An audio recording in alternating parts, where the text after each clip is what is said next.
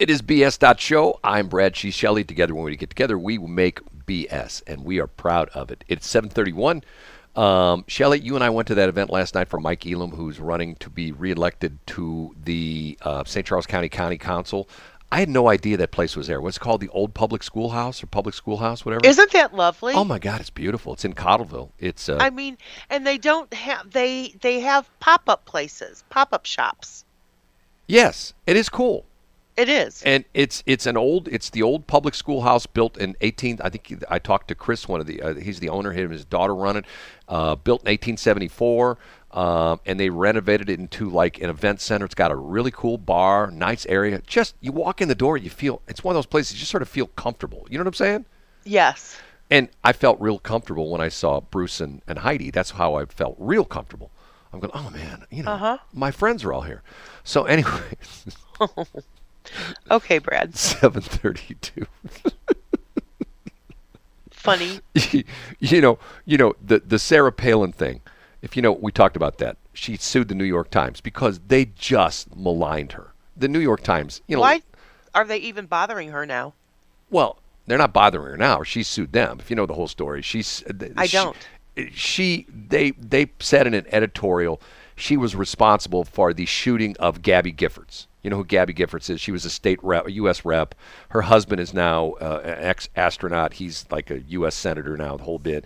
And they said in an editorial that her her her verbiage, her language, whatever, stirred all these people up, and it made these people go nuts. And that's why this guy grabbed a gun and went and shot up Gab- Gabby Giffords at a public appearance she was at. Did not kill her, but she's in terrible shape. Um, and uh, and remind me to speak about that for a minute. Uh, but um, anyway, um, they put this in the editorial. It was on their website for like 13 hours, and then they took it down. And she got ticked, and she sued. And what's interesting was, this is this is it's very hard. Like, as you're a public official, if if like if your next door neighbor who I've never met, if I get on the air and I talk about your one of your next door neighbors or somebody lives in your subdivision, and they are like Joe citizen. In other words, they have nothing to do in the public eye. I can say things, nasty things about them, and they can sue me and they can win. But if it's a public person, and you and I are both considered public people because we have a radio show, okay?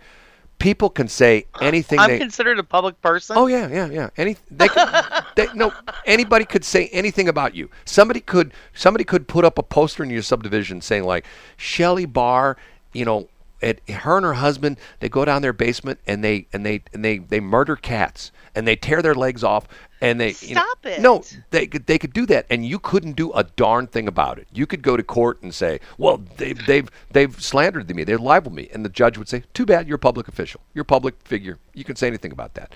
So, you know, and that's that's the interesting point of it. Now, having said that, yesterday was one of those days where I've been doing this radio thing a long time. Some people would say much too long.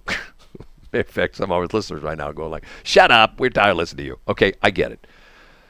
I heard a moment yesterday that was incredible. That was just one of those moments that I thought to myself, if you weren't listening to this, if you were listening to this and you didn't have an emotional experience with this interview, there's something wrong with you. Yesterday afternoon, uh, when I was driving to the meeting, we went with Mike Elam. I was listening to 97.1 to Mark Reardon, by the way, who is, I think, an excellent radio guy. He is a local. Originally, he was a young man. He was here in St. Louis, worked at the old KYMC, the West County YMCA. There are a bunch of people in the radio business to this day that came out of that radio station. I think it's gone now. They trashed it when they moved out to the new fancy schmancy building across the highway from from uh, Chesterfield Mall. I think somebody ran it for a while, and they think they ran it to the ground. Anyway, a lot of great radio people came out of this radio station. He's one of them. He told the story of this guy, and I am going to try to find out more about this and put this guy's GoFundMe uh, account on the air. This was a listener to his show who got to the point where when he was on, Mark used to be on KMOX. KMOX was, he was on KMOX for years, the afternoon guy. And Mark knows everybody. Mark is personal friends with all these politicians. He knows Mike Parson, and he used to work in at the big talk station in Milwaukee, WTMJ. He knows all these people in Milwaukee. I mean, knows them on a first name basis. Talks about how he knows Eric Schmitt. You know, they've gone to dinner several times, the whole bit. and he encourages people to call up his show and voice their opinion. So there was this one guy, and I remember listening to this guy. He would call. He was a regular caller. If you do talk radio, you know how that is. You get the regulars to call all the time. And this one guy called, and he's someplace in Illinois, and his name was, um, I think his name is Chris, and I think he took on the persona of Chris the farmer, something like that. Okay and he was a regular caller for a long time and got to be good friends with with Mark Reardon. And one point in time, um, Mark Reardon, you know, took him to baseball games. They got to be personal friends. They had you know exchanged phone numbers. They would text back and forth. Okay, so Chris, this is this past Thanksgiving. Chris, I think he says he's 49. I think that's what he said on the interview yesterday. Chris is divorced. He has a daughter, I believe, and he was dating. And he got set up on a first date with a woman and he invited her over to his house. He lives some small town over in Illinois somewhere. And he invited the woman over to his house, and they were going to go down the street. And they lived like in downtown rural, some downtown rural. I, I want to say Jacksonville, Illinois, but I don't know if that's correct or not. I'll find out more on it. So he invites this woman over to his house. First time they met, um, they decide they're going to, you know, have a couple beers and they're going to walk down and we'll listen to this band that he knows guys in the band. Well, what neither of them knew was this girl's ex boyfriend was stalking her.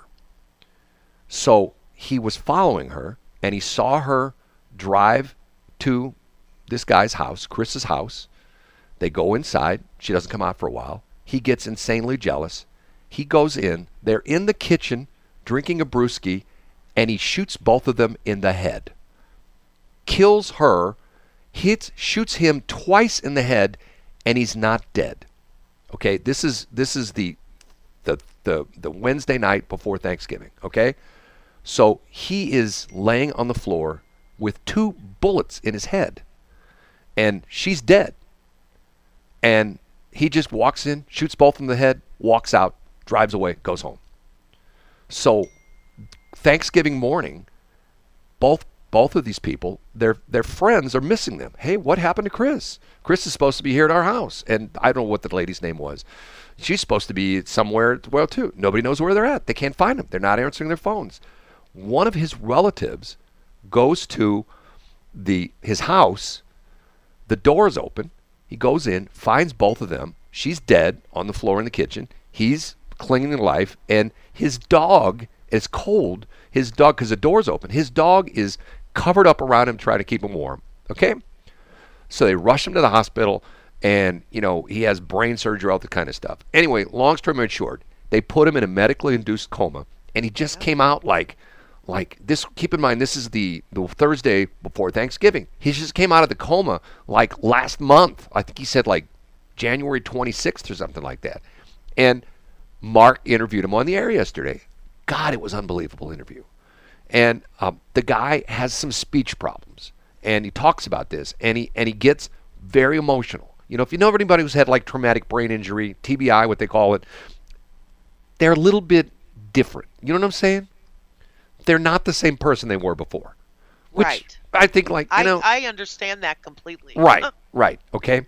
And um, he interviewed this guy in the air for like six minutes. It was like, holy cow! And and at one point in time, Mark asked him, he gave the name of the guy who's now in jail being tried for murder and the whole bit. And he asked him, What do you think of this guy? And I couldn't believe his answer. He was just like, You'd have to, I, you know, I'm going to see if I can get the guy in the air, if I could talk to him. Now, here's the thing what's sad about it is, I believe because of this, he can't work anymore. I believe they, they, he got his truck repossessed, and they're trying to get his truck back. They have um, a GoFundMe account for it, and um, and I think he lost his house too. Oh, honey. You know, I'm going. he lost, basically lost his whole life. yes. Okay.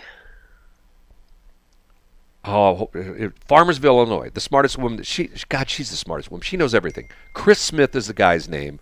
Um, lives in Farmersville, Illinois. Um, and you know, once again, was doing nothing, just trying to you know meet a new woman. You know, and nothing, nothing. You know, don't think like, oh, what, what was going on? They were, you know, first time he met her, they're having a beer in his in his kitchen. And this crazy lunatic, his, you know, his, this gal's ex-boyfriend, comes in, shoots them both in the head. I'm like, I'm like, like unbelievable. And and what's interesting about it is the guy is is like you know he's trying to put his life back together talking about how he's 49 years old had to move back in with his parents and the whole bit.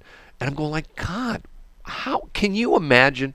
I mean in like let's say let's say let's say something happened between you know you and your husband okay? And he was dating another woman okay? And i'm just throwing out scenarios okay?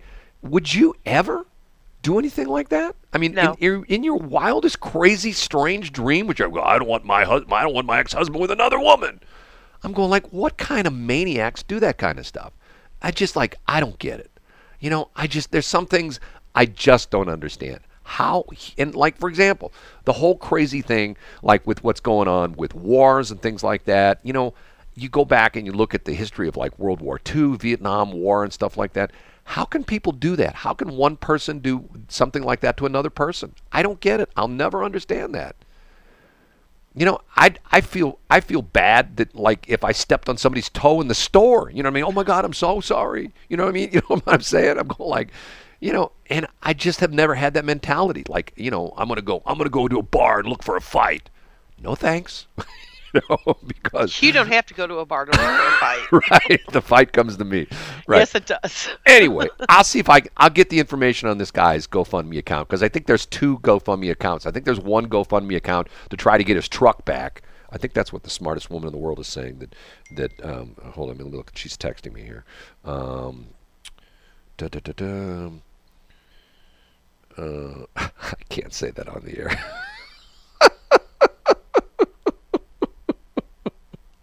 Mike Cotton just sent me something I can't say in the air. Anyway, uh, oh, he's, according to her, he still has a tracheotomy. Damn. Oh, honey. Oh, God. Unbelievable. Sad. Anyway, So, are you going to put up his GoFundMe account on your Facebook page? Mark said it on the air. He went real quick, and I, I'm going to try to find it. I'm going to try to find see what we can do to help the guy. Why don't you reach out to him? I did. I sent, but see, I don't have Mark's phone number. I, I, I, I DM'd him on Twitter last night, and I gave him my phone number. I said, "Text me. I want to talk about this on the air. I want to, you know." Or you could ask Mike Elam. I don't think. I don't know. I, I Mike guess. Elam fills in for Mark a lot. Eh, maybe I could. And Annie Frey. I'll ask Mike, and if, if he can get, you know, if he can find out the information for me. So, you know, once again, it's one of those things. The, you know, the GoFundMe people, yeah, they've got their political agenda, but for the most part, you know, what they do, I think, is good. You know, there's a, there, the truckers got got defunded off of GoFundMe, and there's a, there's a, there's a religious one that's called, what's it, Go Send Give or something like that. You know what I'm talking about? I don't. Yeah, it's. I, I think that's what it is. Go send give or something like that. Anyway, uh, that's the religious one. But you have to listen to listen to Dave Ramsey in order to do anything on that one. Was that a joke? Yes, that's a joke. I have to ask now because you've got me on some pretty good ones, and I'm like, Okay, go ahead. no, not gonna. By the way, and you, we, you know, next break we'll talk about the five five seven area code because for a week, Shelley, I told this story. Once again, you know what I love about this show? Because you get to mess with me, and it's like a perk. okay it's like it's like if we said to if we invited people over to our house and we said to them hey while you're here in our house we're going to warn you that while we're going to pretend to go to the bathroom but we're really going to go out and and sneak into your car and steal all your money out of your ashtray but so when you leave if there's no money in your ashtray you know we stole your money right so we're telling people what we're going to do the name of the show is bs right Brad and Shelley. but it's BS dot show. So certain things I say are BS. Big fat lies. So I there the story had come out that we're going to get this new 557 area code and the and I told Shelley that the new 557 area code if you didn't get a vaccine they were going to switch your phone number to a 557 area code. Whatever your phone number was, let's say it was 314-280-8880 your new phone number if you didn't get a vaccine was 557 280-8880 uh, and and once you got your vaccine it would switch back to your old area code. Shelley bought it hook, line, and sinker. Oh my God! Put a hook in my mouth for crying out loud. And it was a week later when I told her, you know, Shelley, Yeah, that's we BS. were sitting at Freddy's, and he's like, somebody asked me, "Does she believe everything you say?" And I'm like, "Well, what did you say?" And she, and he never really, you never really did tell me, but um, and you just I knew that you were BSing me because I. So, just so you know, everyone, we're not in the same location right now. right. He's at his place. I'm at my place, and we're, you know, doing the show without seeing each other. People So I can't look at his face and tell him if he's telling me a big fat lie or not. and some people have found out where I broadcast from, and that's why there's bullet holes in the front window. Are there really? yes, you didn't know that. Um, I did not. You know, I didn't. sh- I didn't show you the bullet holes. No. I'll take a picture and show you. Okay, Okay, that'll be good. it's 7:47. It is.